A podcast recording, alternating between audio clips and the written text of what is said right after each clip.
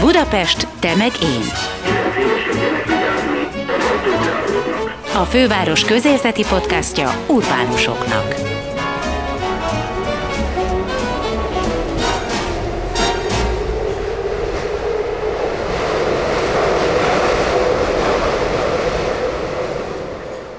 Balázsi Katalin anyagtudós. Laboratóriumot vezet az Ötös Lóránt Kutatási Hálózat Energiatudományi Kutatóközpontban. 40 fős csapatával tojáshéjból fejleszt csontpótló anyagot. Az autóipar csípgyártásának Európába hozatalát tervezi és szervezi. A Nők a Tudományban Egyesület elnökeként azért dolgozik, hogy minél több lány merje a műszaki, tudományos pályát választani. Emellett minden nap főz, magas szinten tud knédit készíteni, az erdélyi töltött káposzta mestere, és a makaron készítésben is egyre magasabb szintre tör. Az interjúnak az ad különös ízt és hangulatot, hogy Katalin egy súlyos orvosi diagnózis ismeretében érkezett az interjúra. Természetesen megkérdeztük, hogy beszélgethetünk-e erről a betegségről, és azt mondta, hogy igen, mert mindenkinek, aki hozzá hasonló diagnózist kapott, erőt akar adni.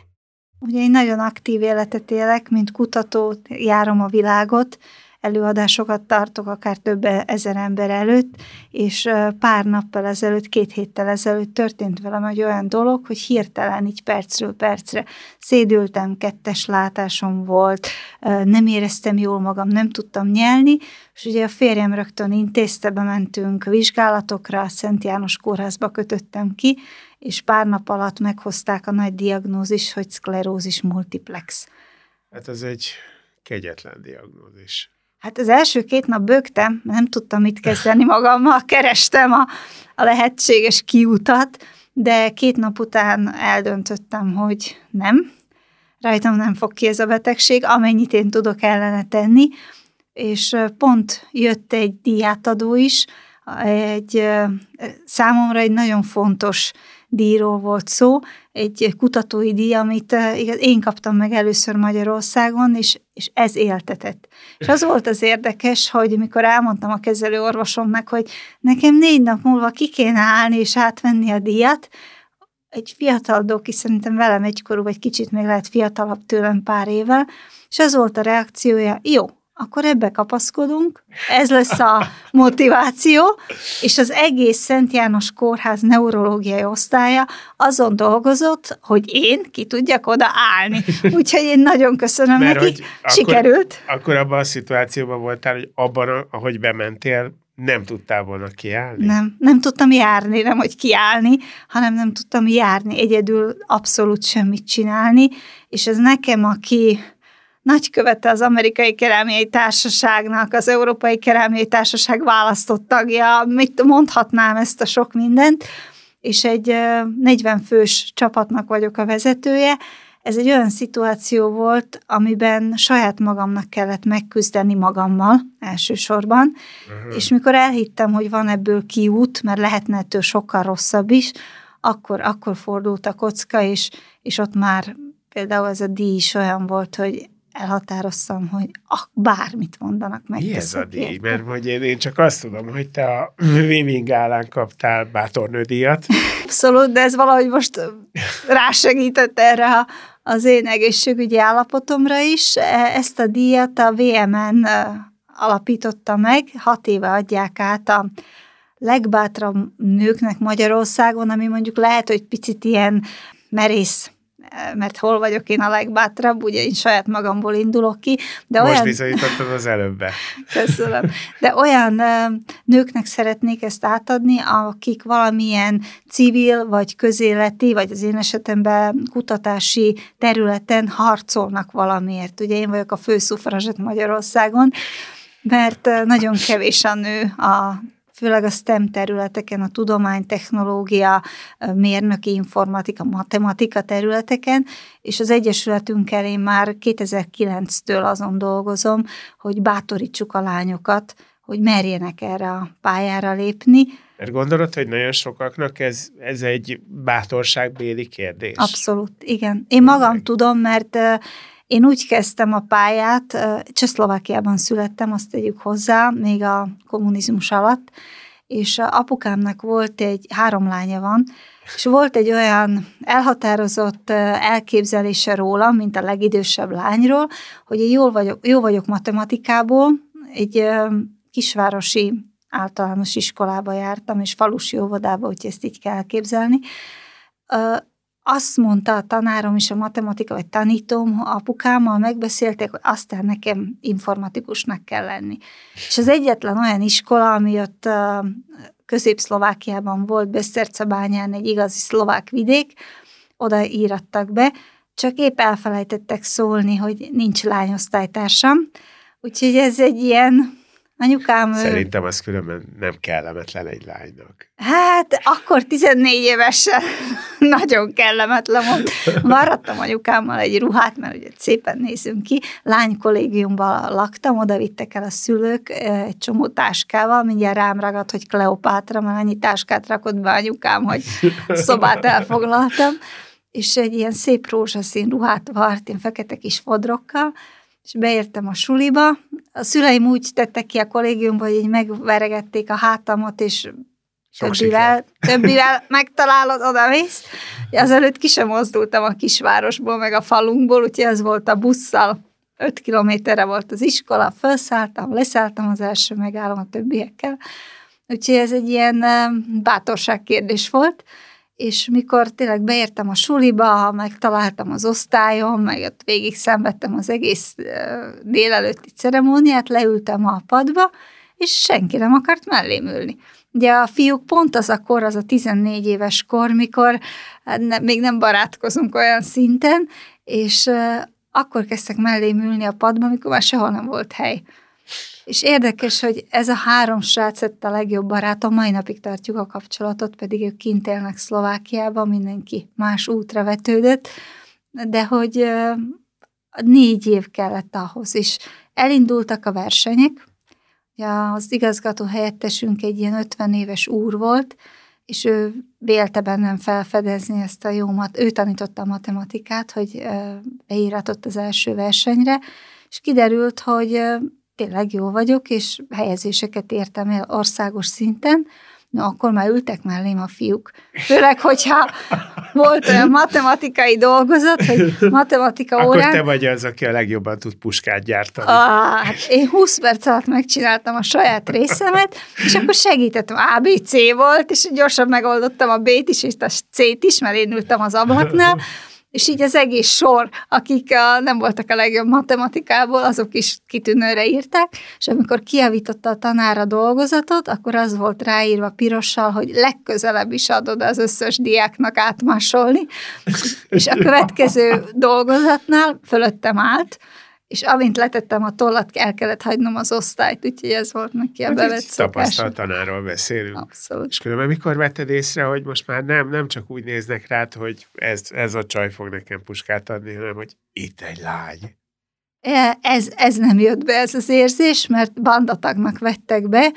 És az ő barátnőiknek ö, osztottam a tanácsokat, vagy hát, hogy mit vegyenek szülinapra, és engem úgy vittek mindig magukkal a fiúk, mint hogyha fiú lennék, de vigyáztak rám, de este velük mehettem, vagy ha délutáni buli volt, fiús buli, akkor én mindig mehettem. Úgyhogy úgy, igen, úgy, úgy nem néztek rám soha, hogy hú, ez most egy, egy lány, hanem inkább bandatagnak fogadtak be, de én élveztem, mert most is olyan környezetben dolgozom, ahol szinte férfiak vannak csak, és teljesen nem azt mondom, hogy átlátom a gondolkodásukat, de mivel így asszociálódtam, és ilyen környezetben nőttem fel tiniként, azért úgy érzem, hogy sokkal jobban találom a nyelvet a, a fiúkkal. De miért, miért gondolod azt, hogy, hogy több lány lenne ezen a pályán? Azért, azért ez egy, ez egy kemény dolog kemény a matematika, és, és, és ez egy kemény világ. Igen, de hogy a lányok teljesen másképp gondolkodnak, és a csapatban is, ha vegyes a csapat, és nem csak fiúk vannak, hanem bejön egy más szellemű, mondjuk, hogy más gondolkodású lány, vagy több lány, akkor annyira megnő a csapatnak a teljesítés, teljesítmény képessége, vagy a lehetőségeknek a skálája is sokkal másabb, másképp gondolkodnak a lányok, másképp állnak a problémákhoz, ami nem rossz. Nagyon hát imádlak. Figyelj, ez szerint, ez szerint az van, hogy, hogy, hogy amit én gondolok, hogy egy lány ugyanahoz a problémához más úton jut el, ez igaz? Igen. Igen, szerintem igen. Ez akár egy projektnél a megoldásokból, hogy a csapatokban dolgozunk, nálam is elég sok hölgy van, valamiért az öt PHD hallgatóból négy lány nálam, külföldiek és magyarok is, mert nemzetközi oktatóként is működöm, és vagy megtalálnak.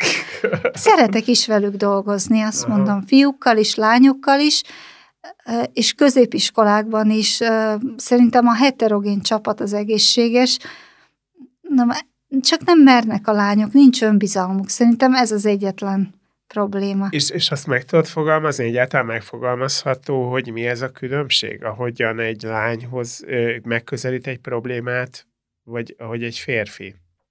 Ez jó kérdés, én nem szociológus vagyok, vagy nem értek hát jó, ki hát ehhez. Én, mint kutató... anyagtudós tudok ehhez hozzászólni. Úgy, úgy szólj hozzá. Nyitottabb, nyitottabb a problémára. Vagy fiúk úgy szeretik a, a rendszert, vagy szeretnek a rég bevált dolgokhoz nyúlni, és a lányok meg kreatívabbak, én ezt látom, vagy jobban mernek kísérletezni, és bemerik vállalni, hogy nem sikerül a kísérlet, vagy, vagy nem sikerül a, akár egy két éves projektnek a végeredménye, de megpróbálják, és nagyon sokat lehet tanulni ezekből a, a másféle hozzáállásokból is. Úgyhogy Kicsit jobb a kudarcszűrésük? Abszolút. Igen, a fiúk nagyon nehezen bírják, a, a nem sikerélményük van. Ami nem jött be elsőre, az oh, hülyeség. Igen, abszolút, igen. A lányok azért, azért ehhez sokkal jobban állnak hozzá. Amit be kell vallani, hogy ha már eljutunk a kutatókig, uh-huh. akkor egy női kutatói életpálya modell azért más, mint egy férfi. Ugye, Nehezített a pálya?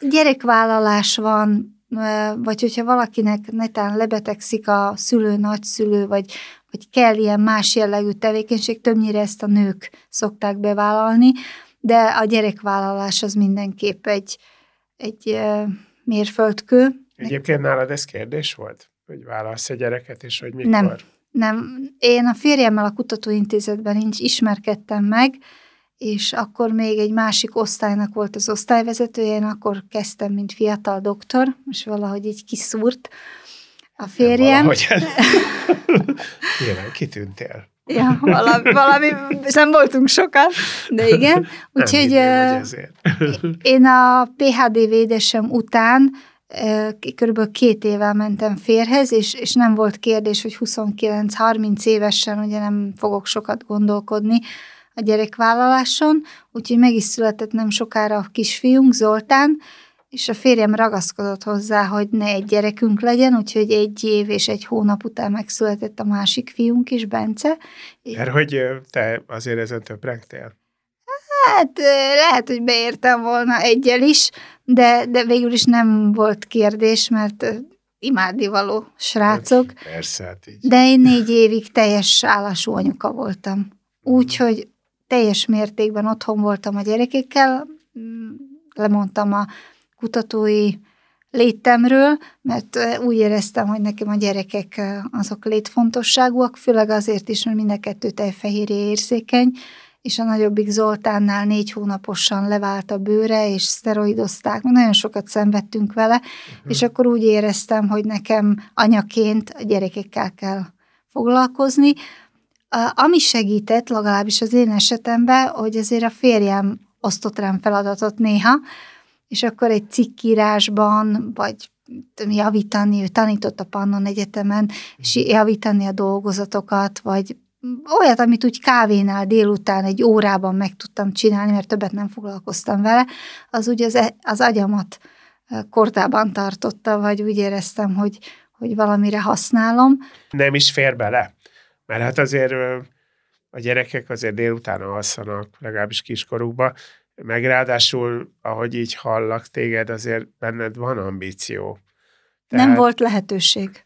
Miért? Amikor 2008 és 2010-ben, már ugye egy hónap pont ugye átbillentünk a tízbe, születtek a gyerekek, akkor még a kutatóintézetekben nem volt részmunkaidő, vagy nem volt lehetőség mondjuk négy órában dolgozni, vagy hat órában, nyolc órás voltál, vagy semmi.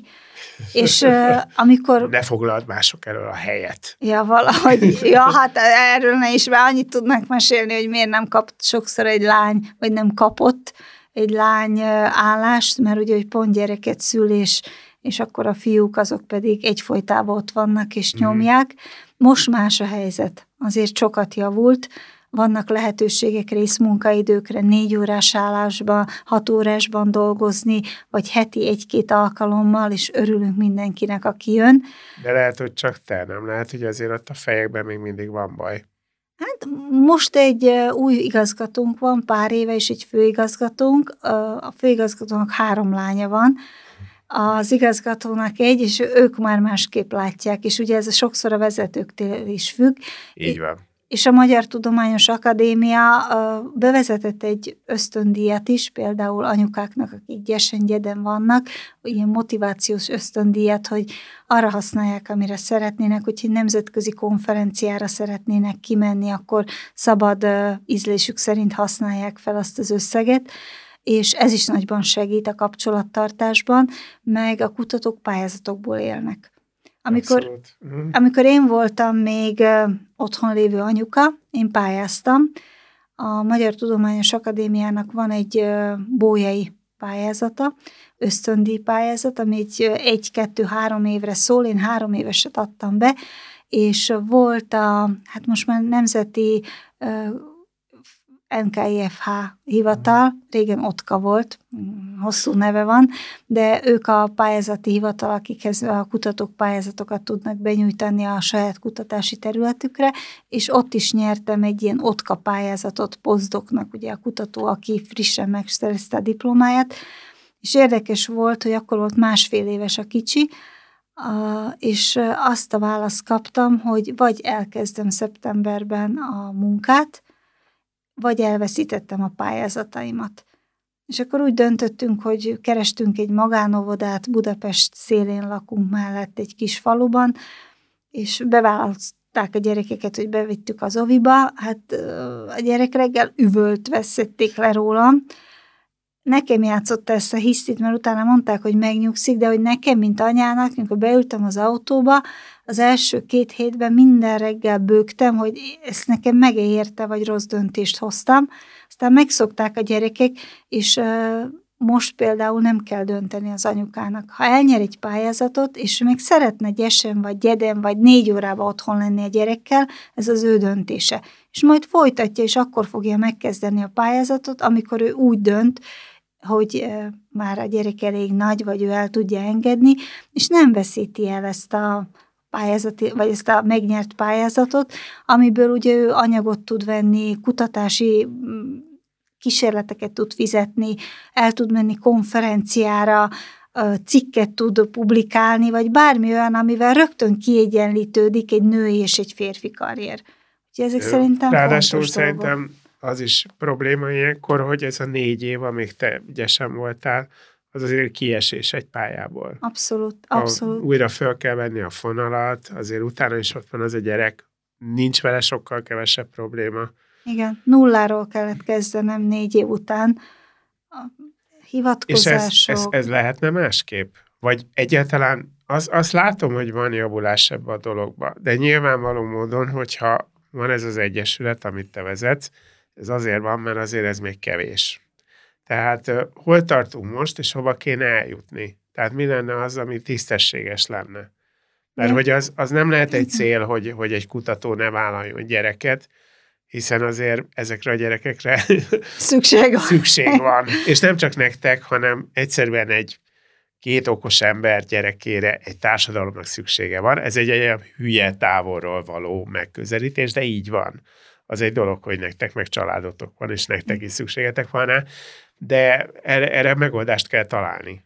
Igen, most már azért nyitnak, és nem vagyunk egyedül, mert van a Fiatal Kutatók Akadémiája, az is fiatalokból álló szervezet, ami még közelebb van a Magyar Tudományos Akadémia vezetőségéhez, és vannak olyan társszervezetek, akik azon dolgoznak, hogy legyenek lehetőségek a nőknek, akár ösztöndíjprogramok, akár egy egyet, egy egyetemen, vagy egy kutatóintézetben egy bölcsöde, vagy egy óvoda, ahova az ember le tudja tenni a gyerekét, és akkor délután ő nyugodtan végzi pár méterre a dolgát, és hogyha bármi van, ott van közel, kisgyerek esetében, és délután összeszedi, és elviszi. Hogy ezek is olyan segítségek, ami akár otthoni munka, hogyha beteg a gyerek, akkor az anyukának ne kelljen táppénzen otthon maradni vele, mert attól tud egy cikket írni, vagy ha nem is száz százalékban, de mondjuk nyolcvanba.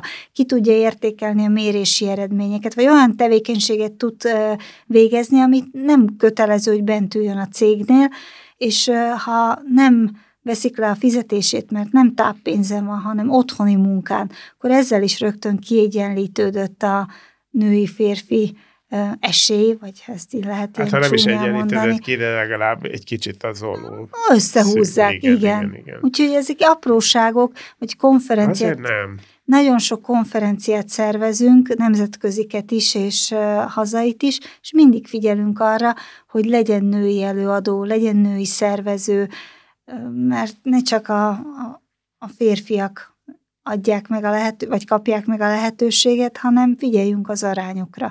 És ez nem azt jelenti, hogy mindenki bármilyen hölgyet berakunk, de többnyire a hölgyeknek ugyanolyan paramétereik vannak, mint a férfiaknak, csak valahogy nem figyelnek fel rájuk, vagy nem kerül, nem olyan, nem tudom, csörtetőek, vagy nem tudom, én csúnya szóval nem mondani. Csak ezt, hanem képzeld el, pont most beszélgettem egy régi ismerősemmel, aki, aki egy hölgy, és ráadásul nagy karcsörgető feminista, nagyon helyesen, és azt mondta nekem, most ki, kinevezték pozícióba. És döbbenten vette magát észre, hogy, hogy mikor felvett embert, akkor jött egy ilyen 30 körüli csaj, sokkal jobb volt, mint a pasi, és átfutott az agyába, bevallotta nekem őszintén, hogy el fog menni szülni. És hogy beleölnek, mit tudom én, egy-két évet, hogy, hogy ebbe bele épüljön, és, és csinálja jól, és akkor ott fogja őt hagyni és aztán azt hiszem a végén őt választotta, de azt mondta, hogy még ő is elgondolkodott rajta, pedig, pedig egy ilyen, pedig ő így gondolkodik, hogy, hogy ezt hogy lehet megváltoztatni, hogy, hogy ez a gondolkodás megváltozó, szerintem ez, ez, ez nagyon sok idő. Nekem nagyon sok ismerősöm van a professzorasszonyok külföldről is, és például a törököknél, amit én nem annyira szeretnék, hogy itt Magyarországon bevezessenek, ott úgy működik, hogy három hónapot kap szülési szabadságot a, az anyuka, akár kutató, akár oktató, és utána neki vissza kell térni, és akkor jönnek a grúz hölgyek és a nennik, így hívják őket a, a pót anyukák, akik addig vannak otthon a gyerekekkel, mert még nincs óvoda, uh-huh. vagy mhm. nincs bölcsöde, és nekik ez a bevett szokás. Amerikában például a barátnőim azok ilyen hat hónapot voltak otthon a gyerekekkel, és utána kezdték, vannak ilyen spéci bölcsödék, a NASA-nál is van ilyen, a NASA Houstonnál van most egy jó barátnőm, Valeri, aki már a második gyermekét várta, és most szülte meg, és ő is így fél évekig volt otthon, aztán visszament kicsit dolgozni, de ott úgy van megoldva, hogy az emeleten vannak ilyen gyerekmegőrzők, vagy egyszerűen segítik a szülőket, anyukákat is azzal, hogy nem kell, nem tudom hova letenni a gyereket, és akár szoptatás, vagy bármi van, csörgetnek, leszalad, intézi a gyereket, és megy vissza a kísérlethez, hogy mindenhol másképp oldják ezt meg. Nálunk megvan arra a lehetőség, hogyha szeretnénk, akkor három évig legyünk otthon a gyerekekkel. Mindenki megválogatja, hogy mit szeretne, ugye ilyen kényszert, hogy most leteszed három hónap után, vagy leteszed hat hónap után, nem tudom én. Én szerettem velük lenni, de van, aki ezt választaná, is, és most már van rá lehetőség, hogyha szeretne rövidebb ideig otthon maradni, akár egy évig, akkor megkapja ezt a lehetőséget. Nálam is vannak kolléganők, akik egy év után azt mondták, hogy egy napra szeretne visszajönni. És örültünk, mert kiváló munkát végeznek. Volt olyan, aki azt mondta, hogy három évig szeretne otthon maradni, akkor azt fogadjuk el. Mondjuk, igen, igen. Ez van. Mm, és abból nincs probléma, hogy hasonlót csináltok, mint a férjed? Hát mondhatnám, hogy ideális. Egy irodába ülünk egymással szembe. Nem ideális. Férjem a Baj Zoltán Anyagtudományi Intézetben volt igazgató jó pár évig, és, de ez volt az anyaintézete, innen indult. Igen. És amikor úgy érezte, hogy már túl sokat van Brüsszelbe, és, és lemarad a gyereknek a, akár a ballagásáról az oviba, akkor úgy döntöttünk, hogy jó lesz nekünk együtt. Úgyis azért sok kutatást együtt vittünk, és most, amikor visszajött tanácsadói pozícióba, akkor megengedték, hogy egy szobába üljünk. Ugye nem vagyunk egymásnak a beosztottjai, de egy szobába ülünk, és én szeretek vele dolgozni, mert félszavakból érti, a, amit gondolok, vagy amit meg hát nyilván együtt éltek, tehát ő tudja, hogy te milyen vagy. Együtt vezetjük a külföldi diákokat, stipendium hungarikumos diákjaink vannak különféle országokból, és így megosztva az tökéletes.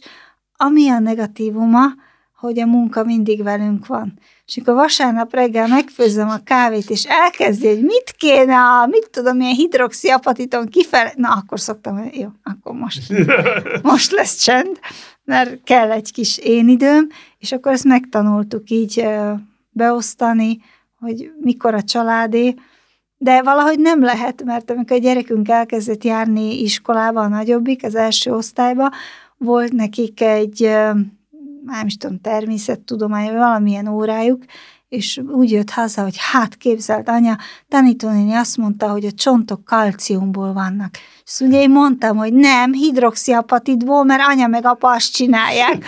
Úgyhogy a tanár másnap behivatott, és kísérleteztünk a gyerekekkel. Úgyhogy ők is velünk járnak külföldi utakra, hosszabbakra, mindig visszük őket. Tényleg. És akkor mennyi, mennyi ez a külföldi út, hány hét vagy? Nyáron elég sokat vagyunk kint, szinte mm. két hónapot úgy szoktuk időzíteni, hogy a hosszabbak nyára jussanak, mikor szünet van. Most például egy hétig voltunk kint Amerikába, oda is jöttek velünk, előtte is voltunk, ilyen másfél hetekre el szoktuk őket vinni, és amit itt bevezettek a COVID alatt, ezt a digitális oktatást és bármit, az azt mi már abszolút előtte is, mert megkapták a napi leckét, nem magántanulók, állami iskolába járnak, és igazoltuk, hogy mindig megcsináltak mindent. De gondolom mindig ilyenkor írtok egy kikérőt, hogy Abszolút. Ilyenkor a szorgalmasan várnak rátok, amíg ti a kutatással foglalkoztok, vagy, vagy nyelviskolába járnak, mit csinálnak ilyenkor? A srácok most már 14 és 13 éves lesz a kisebbik, úgyhogy most már egyedül tudnak akár egy szállodaszobában ülni, és előtte pedig mindig kísértek a szülők, vagy testvéreim, valaki mindig jött, de volt olyan is, hogy mikor senki nem tudott jönni, akkor vittük magunkkal, és a konferencián addig elüldögélt. Nyomta a kis tabletjét, vagy legyen internet és wifi, ugye ezt látom a mai korban, hogy ha van wifi, Erre akkor, van. akkor mi, van élet, Úgyhogy ezt ők végig és, tudják és, ilyenkor, és az soha nem volt, hogy, hogyha valaki éppen nem szimpatizált veled, akkor azzal vádolt, hogy a férjeddel való közös munkában te egy háttérbe szorított egy nő vagy. Magyar Tudományos Akadémián dolgozol?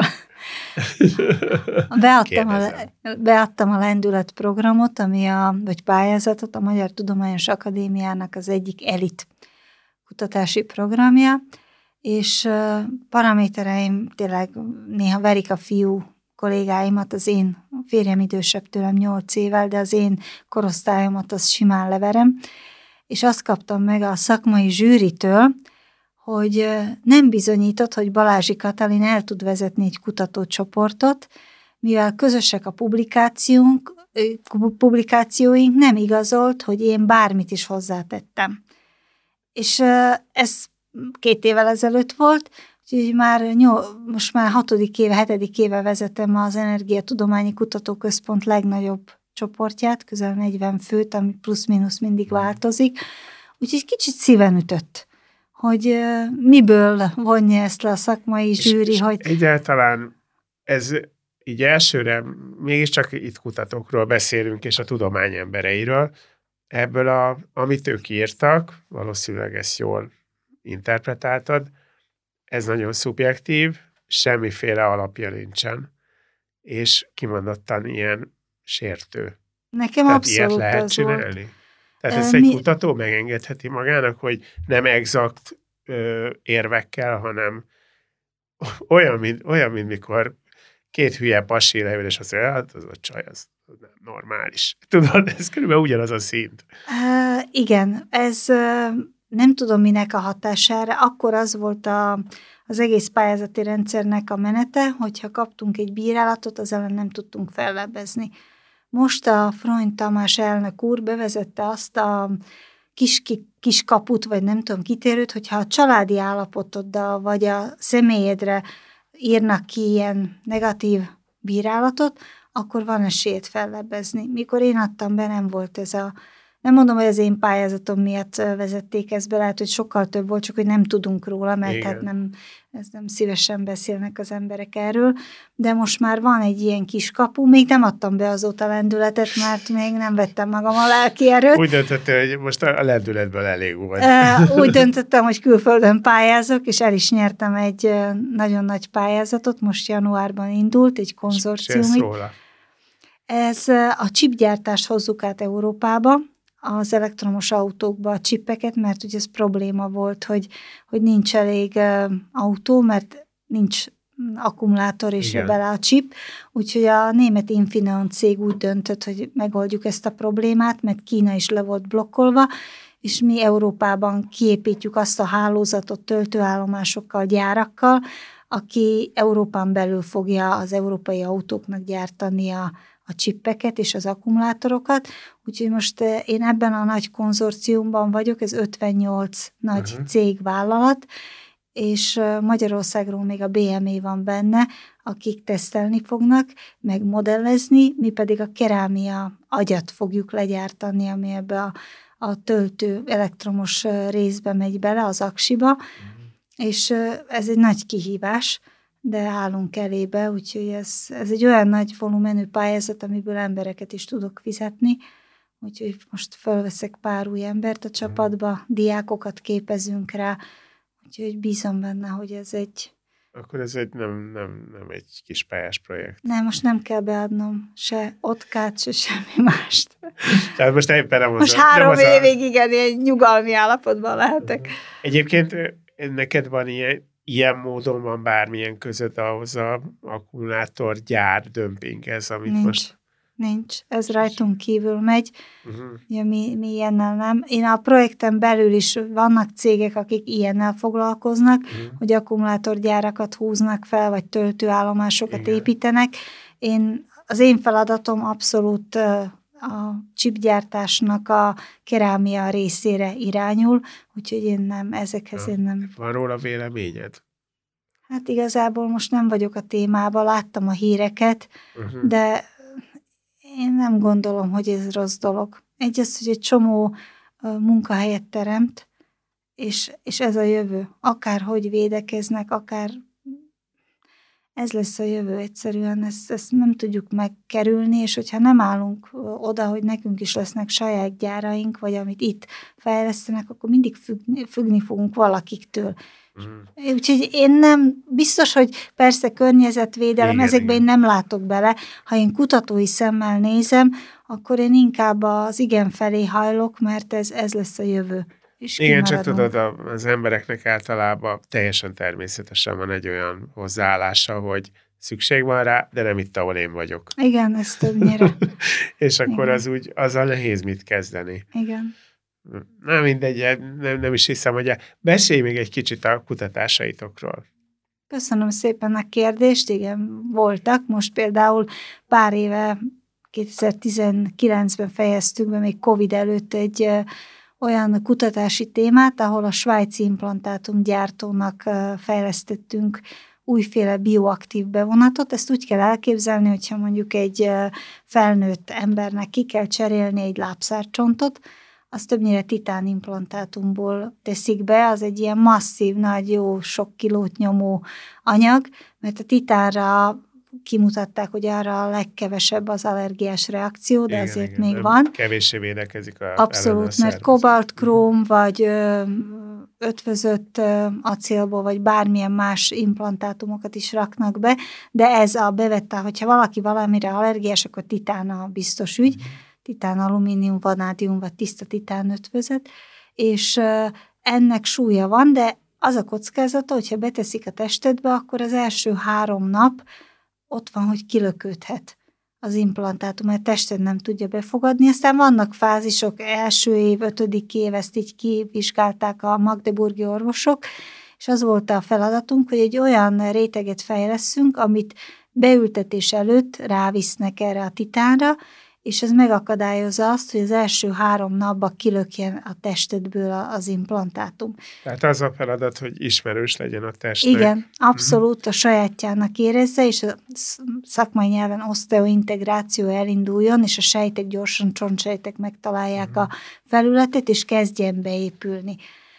És ennek még volt egy előzménye, mert mi ezt a bioaktív réteget tojáshéból fejlesztettük ki, férjemnek volt egyszer egy ötlete, hogy annyi kalcium van a tojáshéjban, és mások kagylóból csinálták, vagy koralból, hát ugye nálunk se tenger nincs, korall védett. Kevés, igen. És akkor keresünk egy más forrást, és így jött a tojáshéj, és a nagymamám kezdte el először gyűjtögetni otthon a faluban, kis felvidéki faluban, tisztították, tényleg nagyon lelkesek voltak, mert volt mivel foglalkozni, ugye rengeteg tojáshéjat kaptunk. Hát a jövőnek melóztak. Abszolút. Ők is, meg a, meg a csibék is. Igen, és tényleg jó, mert magnézium és stroncium nyomelemek vannak benne, és ezek elősegítik a csontosodást, úgyhogy mi ezt készítjük porformába, úgy néz ki, mint egy porcukor, vagy másnak is gondolják, amikor repülővel Gondolom. visszük, és mindig ilyen pecsétes papírral kell szállítani, mert lekapcsoltak Koreába minket. Mikor mentünk a bőröndbe, és hívtak így félre, hogy tiétek a ilyen nagy fehér zacskókat vittünk. Igen, igen. Úgyhogy, de tényleg annyival jobb, hogyha kihúzzák a fogat, akkor majd nagy mélyedés keletkezik, és nem mindenkinek csontosodik gyorsan be a, ez a kis hézag, vagy nagyobb hézag, és nem tudnak betenni titánimplantátumot, fogimplantátumot, és rá az egész fogsort, vagy bár egy-egy fogat. És a koreai orvosok egyszer látták minket előadni egy konferencián, egy nemzetközén, és levadáztak és a Hallim Egyetemen Szöulba, ott például velük fejlesztettük 2009 és 2011 között, ott már ez, ez egy emberbe használt uh, implantátum lett belőle, saját uh, vérplazmával keverik, fogászok, szájsebészek, kitömik a lyukakat, és uh, három-négy héten ezt belül... használják is ezt a technikát itthon is, nem? Uh, nem a miénket, mert ugye Európában szabadalmaztatni egy ilyet azért nyolc év, úgyhogy azért a bürokrácia más, más hasonló, nem, nem tojáshéjból van, hanem ezek szintetikus anyagok. Csak ebben nincs magnézium, stroncium olyan formában. És azt különben meg tudod mondani, hogy azért alapvetően az emberi szervezet belülről a tojáshéjat nem ismeri, hiszen én nem szoktam tojáshéjat tenni. Ne, az a legveszélyesebb, ezt mindig elmondom, hogy van, aki büszkélkedik vele az ismeretségi körünkből is, hogy fú, ezt kifőzik, összetöri, és ez ne.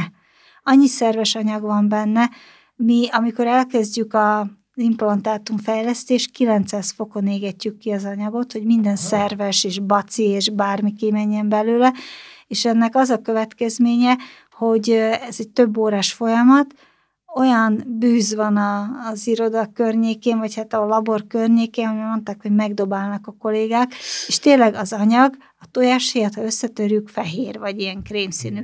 Elkezdjük kiégetni, kapunk egy fekete durva, fekete, büdös anyagot, és onnan elkezd minden kimenni, na akkor, mikor abból fehér lesz, ha így csak ilyen laikus nyelven mondom, akkor, akkor távolítottunk, úgyhogy nem, nem szabad tojáshéjat törve enni semmilyen formában, se kifőzve, se, igen, se igen, hogy igen, nem igen. tudja beszívni, vagy nem tudja feldolgozni a testünk olyan Amikor formában. így már ez megtörténik, tehát meg vég, vég, végigértetek a kezelésen, a kezelésen a tojásfehérjének, akkor tulajdonképpen mi marad benne?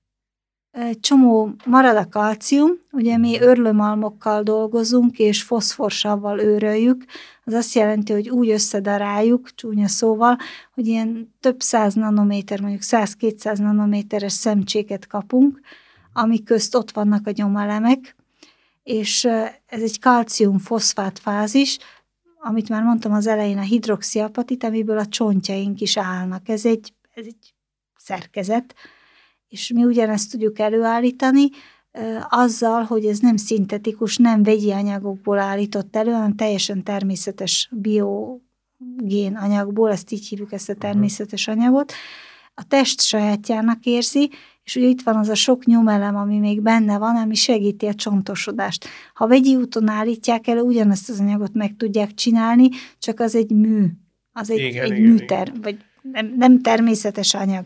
És ez is be fog épülni, de lehet, hogy sokkal lassabban. És hogyha ez megtörténik, akkor ez mennyire lesz tartós? Tehát mondjuk bevonjátok ezt a, a titánium ötvözőket vonjátok be vele, az mennyi ideig fog úgy maradni? Azt feldolgozza a testünk, sajátjának érzi, és az már végig ott van. Az hát becsontosodik, és nem kell semmit hozzányúlni.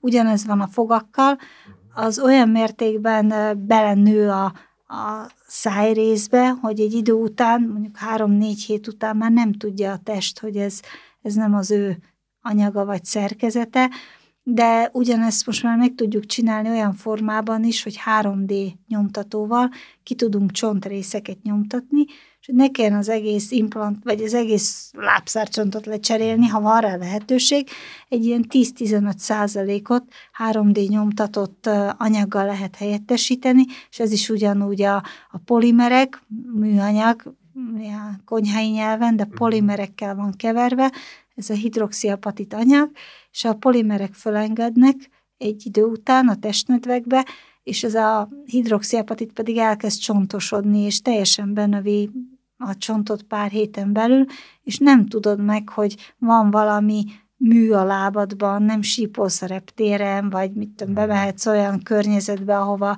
nem tudnak bemenni implantátummal emberek, akár egy ilyen tudom, rádióaktív, vagy bármilyen Igen. sugárzás Akkor ez környezetében. egy eléggé forradalmi újdonság. Igen, dolgozunk rajta, hogy végre tudjuk a cégeknek is, nem azt mondom, hogy árusítani, találni olyan céget, aki ezt nekünk tudja forgalmazni Magyarországon. Uh-huh. Vannak már potenciális jelöltek, csak nagyon hosszú Európában ez az engedélyeztetés, csomó mindennek kell megfelelni. És a technológia az kész van? A technológia kész van, igen, az uh-huh. kész van. Laborjaink is vannak, teljesen elkülönítettek, úgyhogy saját magunk is tudjuk gyártani. Most próbálunk olyan orvos csapatokat Magyarországon szerezni, mert nem volt rá eddig Magyarországról vevő. A külföldiek csaptak, de itthon valahogy nem tudtuk ezt átnyomni. És van, ahol ez már egy működőképes Igen, dolog. abszolút működő. Uh-huh. Ahol tudták engedélyeztetni, korábban két év az engedélyeztetés. Európában nyolc. Igen, nyolc-tíz. És ennek ez, ez egy régről itt maradt dolog, hogy nyolc év az engedélyeztetés, mert, mert azért a világ eléggé felgyorsult.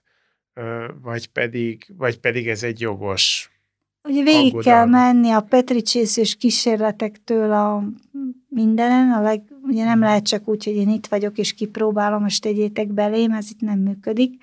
Koreában működik ilyen is.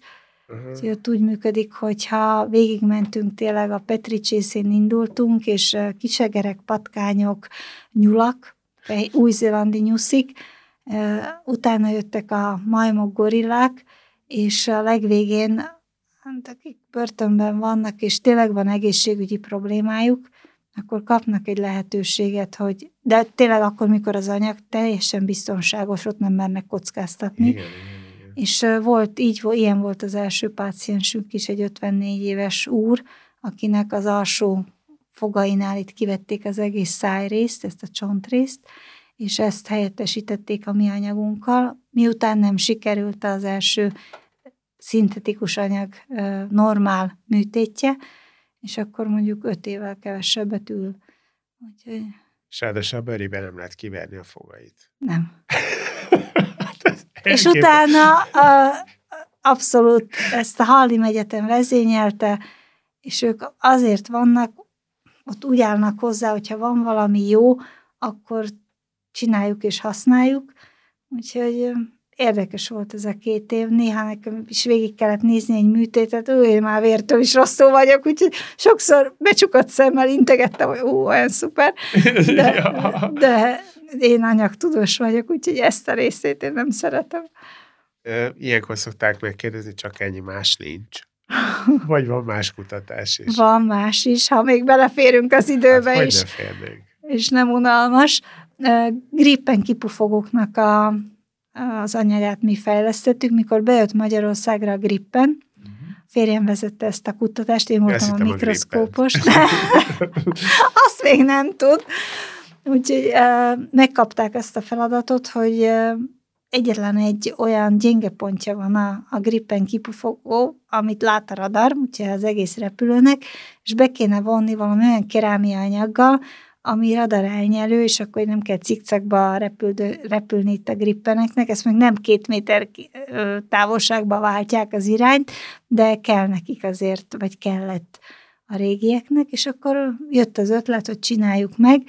A laboratóriumban már nagyon régóta dolgozunk szilíciumnitriddel, és akkor volt a téma a szénnanócső, a grafén, a mindenféle új anyag, és a férjem kitalálta, hogy rakjuk tele szénnanócsővel, azt úgy kell elképzelni, mintha egy fűszál lenne, csak szénatomok vannak körülötte. Hát ezt most én nem tudom teljesen elképzelni, de értem.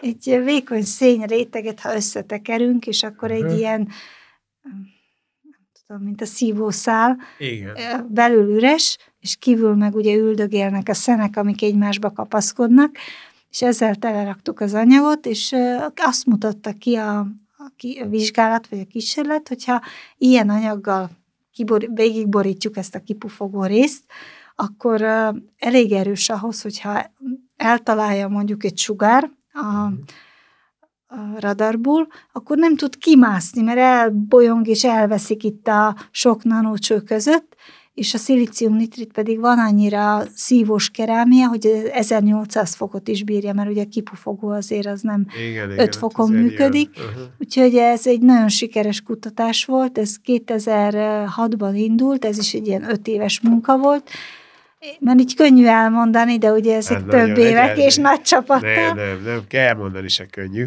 De egyébként meg milyen érdekes ez, hogy lehet, hogy ez csak ebben a szakákban van, de hogy mennyire változatos ez, hogy, hogy merre felé lehet fejleszteni Abszolút. anyagokat. Tehát Igen. nagyjából bármi. Az egyik az egy orvosi, ugye a másik a grippenek. Igen. Tehát ilyen Szabad a pálya. És ezek még csak a felkérések voltak, Ugye sokszor saját, a ötleteink, persze. Egyébként szerinted a saját megítélésed szerintem miben vagy a legjobb? Tehát ö, mégiscsak ez egy csapatmunka, nyilván a csapatban mindenkinek megvan a feladata. Igen, én szeretem mondani, én vezetem a csapatot. Igen, nem, már te, nem te jutok. vagy az, aki így tud, át tud látni egy, egy egész kutatást. Akár igen, mert már olyan pozíciókban vagyunk, most nem dicsekvésnek mondom, hanem európai-amerikai társaságokban vezetőségi tagok vagyunk, és ugye ott látjuk, hogy merre megy az irány, a nagy cégek miben gondolkodnak, miben látják a potenciált, mert ugye most fejleszhetünk, de ha nem lesz, aki felhasználja, akkor minek csináljuk az egészet. Úgyhogy én ebbe irodalmat kell sokat olvasni, hogy ki mit csinál, milyen hibákat vétenek esetleg, vagy milyen jó ötleteik vannak, amit mi egy kicsit másképp vagy másból tudnánk csinálni. Igen, én, én már nem dolgozom laboratóriumban, amit egyrészt sajnálok, de fizikailag nincs rá időm, hogy beüljek egy mikroszkóphoz, vagy más jellegű munkát Mondom, végezzek. Igen, és szerettem is. Úgyhogy inkább próbálom vezetni a csapatot, és partnereket keresni, pénz, pénzforrásokat, ugye ez is egy nagyon, és a 40 főnek azért annyi adminisztráció van, hogy néha már megkérdezem magamtól, hogy még kutató vagyok-e. Vagy könyvelő. Vagy könyvelő. Igen, de hát, hát valakinek meg kell csinálni. Azt valahol azt olvastam, hogy mikor teljesen telement a tököd, bár ez nem élik hozzá, de akkor is, mindennel, akkor elvégeztél egy makaronsütő tanfolyamot. Igen. Nagyon imádom a makaront, azóta imádom a makaront, amióta tettem jót. Mert szerintem makaront nagyon nehéz jót csinálni, Igen. nagyon sok szar makaront teszik az ember. Te jó makaront tudsz? Hát most így ezután megkérdőjelezem a sütési tudásomat, mert a gyerekeim nem szeretik, úgyhogy nem tudom, igyekszem és gyakorlom otthon, de más sütiket nagyon jól tudok sütni. mi, mi, mi az, amit még jól sütsz? Akár fánkokat, eklert, uh, akár, igen, vannak ilyen, ugye én szlovák csekonyhán nőttem fel, a férjem Erdély, úgyhogy azt is nagyon jól ismerem. Tehát Knédlit azt oh, kiválóan tudsz. A Knédli az, az már, az már a kis ujjamba bármennyit. Igen, az eleje érdekes volt, mikor tanultam tizenévesen, nagymamám, ő régen szakácsnő volt, egy nagy gyárban, és otthon mindig ő főzött, meg anyukám is tőle tanult, és nagyon-nagyon jó. Most már mama nem él, de anyukám folytatja a hagyományt, és nagyon jó süt, de amikor hozzám jönnek, akkor én szoktam ezt bevállalni, és mindig mindenki finomnak ítéli meg. Van. Igen, megeszik. és igen. hogyha erdély, akkor csombort is használsz, meg ilyenek. Igen, abszolút, és töltelékes káposztát, és mindent, amit kell. Anyósom próbálja megmutatni. Most például tegnap vinettát csináltam, ami ugye padlizsánkrém, sült padlizsánkrém, az is a család egyik kedvence.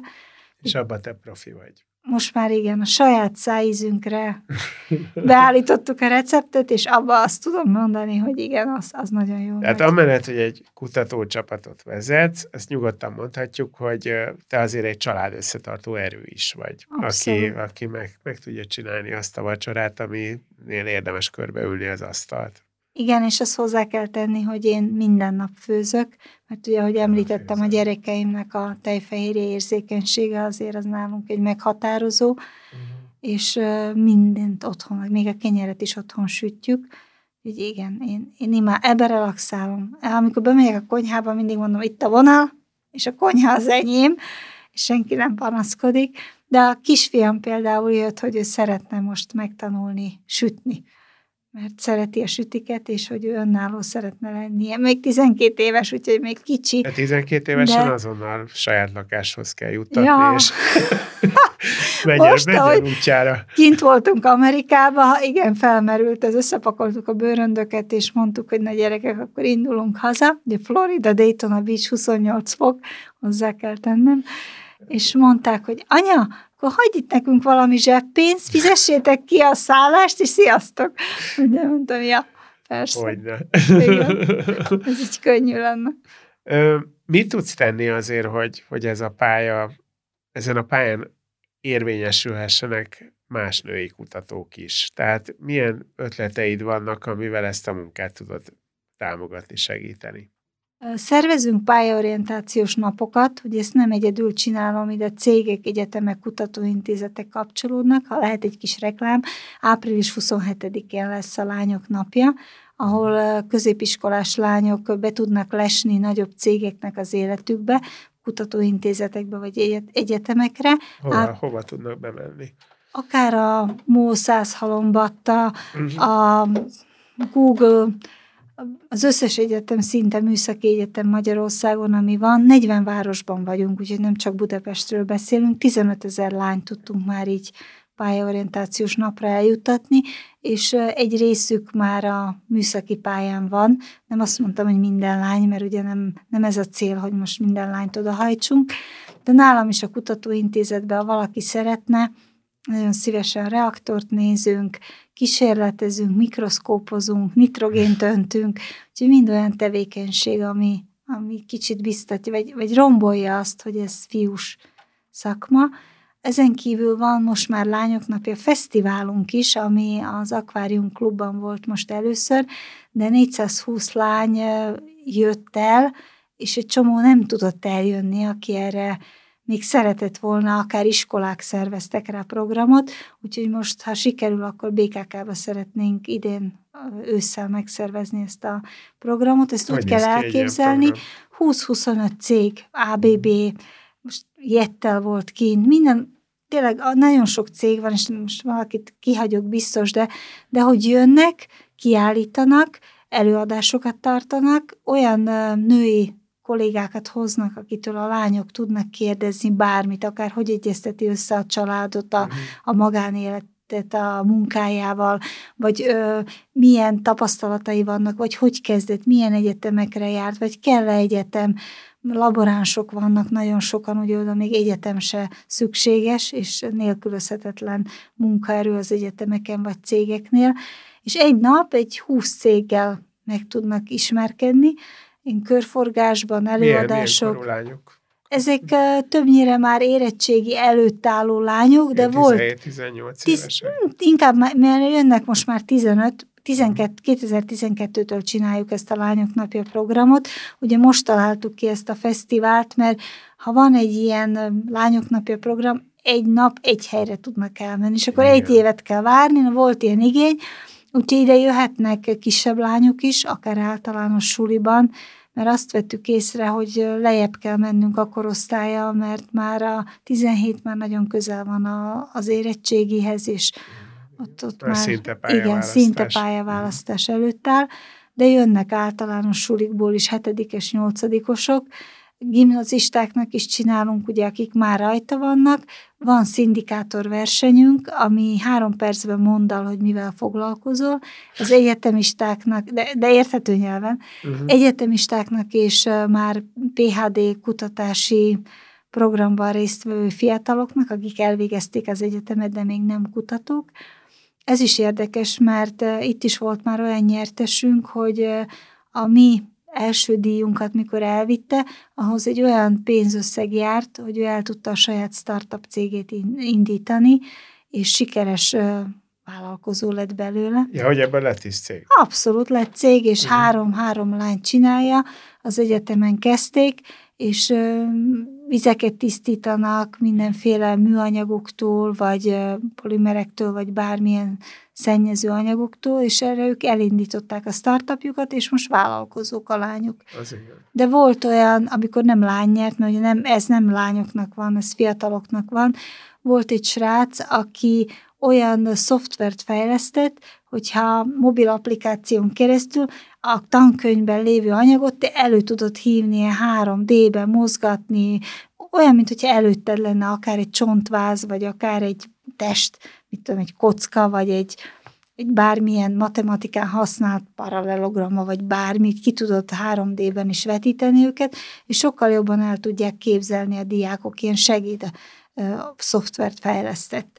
Aha. Úgyhogy mindenféle, voltak olyak, akik például a szoftverfejlesztők volt, az is a srác a csapatával, és ők a kórházakban, ahol rákos fiatalokat kezelnek, olyan mesefigurákon keresztül készítettek meséket és oktatóanyagokat, vagy amit mondjuk kemoterápia alatt tudnak nézni, vagy, vagy ilyen figyelemelterelő, és közben egy kicsit próbálják őket rávezetni a, a betegség miben lehet hasznos a kezelés, vagy hogy ne olyan traumával éljék meg. Ez is egy nagyon szép program volt, de minden évben jön mondjuk 60 fiatal, abból mi kiválasztunk 15-öt, mind a, aki majd a győztes fináléba jut be, és az összes többi kap egy mentorációs programot, senkit nem szoktunk úgy elküldeni, momes szakértőkkel dolgozunk együtt, egyetemi szociológia szakosokkal, megtanuljuk nekik, hogy hogy kell előadni, hogy adja úgy elő mondjuk egy állási interjún a saját anyagát, vagy hogy képviselje magát, hogy ez megnyerő legyen, hogy kell felöltözni, olyan készségeket, ami mondjuk hosszú távon is segítheti őket a, a jövőjükben, vagy akár egy munkavállaló személyében jobban. Tehát van egy utánkövetés is. Abszolút, persze, természetesen van egy utánkövetés. Nem természetes, ez nem mindenütt van. Nálunk ilyen van, és próbáljuk alumni programok keretében is visszahívni őket, hogy a következő generáció lássa, hogy hova jutottak a, a fiatalok, és jönnek is. Kutatók éjszakáját szervezünk, mm. ott konzorciumi tag is vagyunk, az Egyesületünk, és a saját székhelyünkön is robbatunk, robbantunk, égetünk, és mindent bevetünk. Óriási dolgok ezek. Egy, egy kutatócsapatban van egy jó arány, ha egyáltalán lehet ilyenről beszélni, vagy ez a nemi arány, ez alapvető hülyeség. Hát én azt szoktam mondani, hogy jó esetben a kutatásnak nincs neme. Ugye nem ettől kéne függni az egésznek, de valahol jó, ha vegyes a csapat. Az se jó, ahol sok lány van, meg az se jó, ahol sok fiú, hanem ha megtaláljuk azt a nem tudom, szerintem nem tudok mondani számot, hogy két lány és tíz fiú, de hogyha heterogén a csapat, akkor mindenképp segíti az, a, előre az előremenetelt, a másképplátást, a probléma megoldást, úgyhogy én, én preferálom a heterogén csapatot. Most egy kicsit, egy, térjük vissza az elejére, most uh, van egy diagnózisod, elkezdtek téged kezelni, uh, mi az, amire Csak egy forgatókönyv van a jó, mondd el a jó forgatókönyvet. Igen, a, nálam most mondom, a két nap mély zuhanás után, ami nekem kellett a, a saját elmém Marhára összeszedése. Nem kellett, de volt. Igen, úgyhogy nekem csak jó forgatókönyvem van. Most például már szüleim ki vannak tőlem borulva, úgyhogy már meg sem mertem mondani, hogy délután ide jövök, mert apukám balhézna, hogy pörgök nekem ez segít, és, és ezek annyira pozitív élmények, hogy ez egy fél siker, ezt az orvosom is azt mondta, hogy ha tudom magam ezen a szinten tartani, pszichés szinten, ez egy fél siker. Én, amit előírtak, az étkezést, a sportot, a bármit kapcsolatban, én betartom az utolsó mag megéve. Van mind a kettő? Tehát étkezésben is változtatnod kellett, és sportolnod kell? Étkezésben teljesen, mert uh-huh megvan, hogy mennyi gyümölcsöt hányszor kell ennem, mikor kell ennem, milyen magvakot kell, olajos magvak, mm. kevés hús, inkább csirkemell és... Szénhidrát? Hát igen, az egy jó kérdés, mert nagyon szeretem a fehér kenyeret, de ez most büntilista, uh-huh. és nagyon szeretem a szilva pálinkát is, ami büntilista. Ez nagyon-nagyon szomorúan hallom. Igen, a férjem ő nagyon jó szilvapálinkát főz, ez a specialitása, hogy mi ajándékba is szoktuk, mert erdélyként, ugye arról a vidékről, Igen. de néha-néha szabad bűnözni, de mindent elrakott otthonról, hogy az édesség Nem is hozzá. semmi csábítás ne legyen, mondjuk a fehér kenyér az még mindig nagyon fáj, mert teljes kiörlésű, állati zsiradékok, a tiltólista, ugye azért van, mondjuk nem azt mondom, hogy minden nap szalonnát teszek, de hát 400 fős faluból származom, ahol disznókat neveltünk, és háromszor Én volt nagyon disznóvágás. tehát így, igen, igen, de igen. alkalmazkodom. És mit kell sportolnod?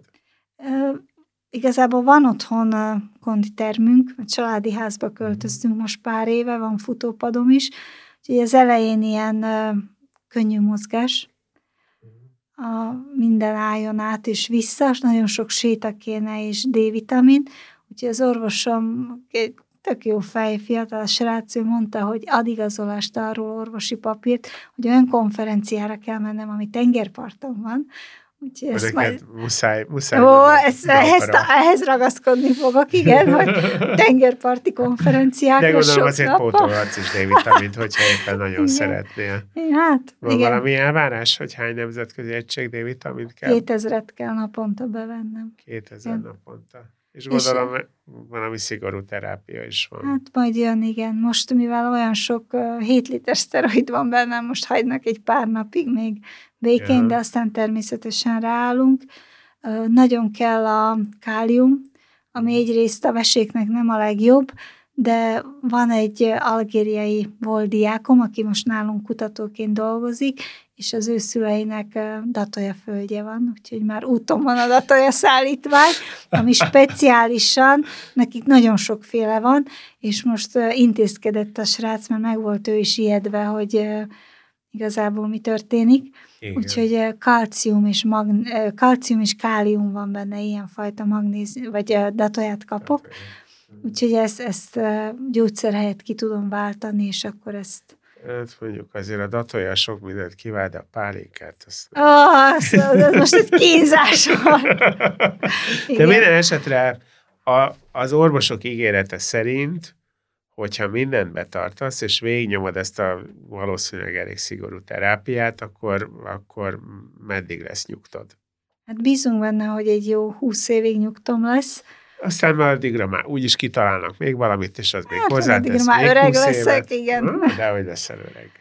Úgyhogy most még azért élem az aktív életemet, ugye az év nagy részét külföldön töltöm, két kisgyerek, kicsi, hát az hallják, akkor kapok 14 és 13 évesek, ugye tini srácok, akik lógnak az anyjukon, háztartás, most azért próbálják levenni a vállamról, mivel nem Tudom, vezetek. Ezt most szívesen is veszed. A, hát igen, mondjuk a konyház az enyém, azt úgy most már, amikor beteg voltam, gyenge pillanataimban persze nagyon jó volt, de most azért szeretek egyedül lenni a konyhába, de például nem tudok vezetni, úgyhogy az autóm most leállt. A, a kettős Kett, Igen, és ugye még mindig a szemeim nem úgy mozognak, ahogy kellene. Mikor ígérik, hogy jól fog mozogni?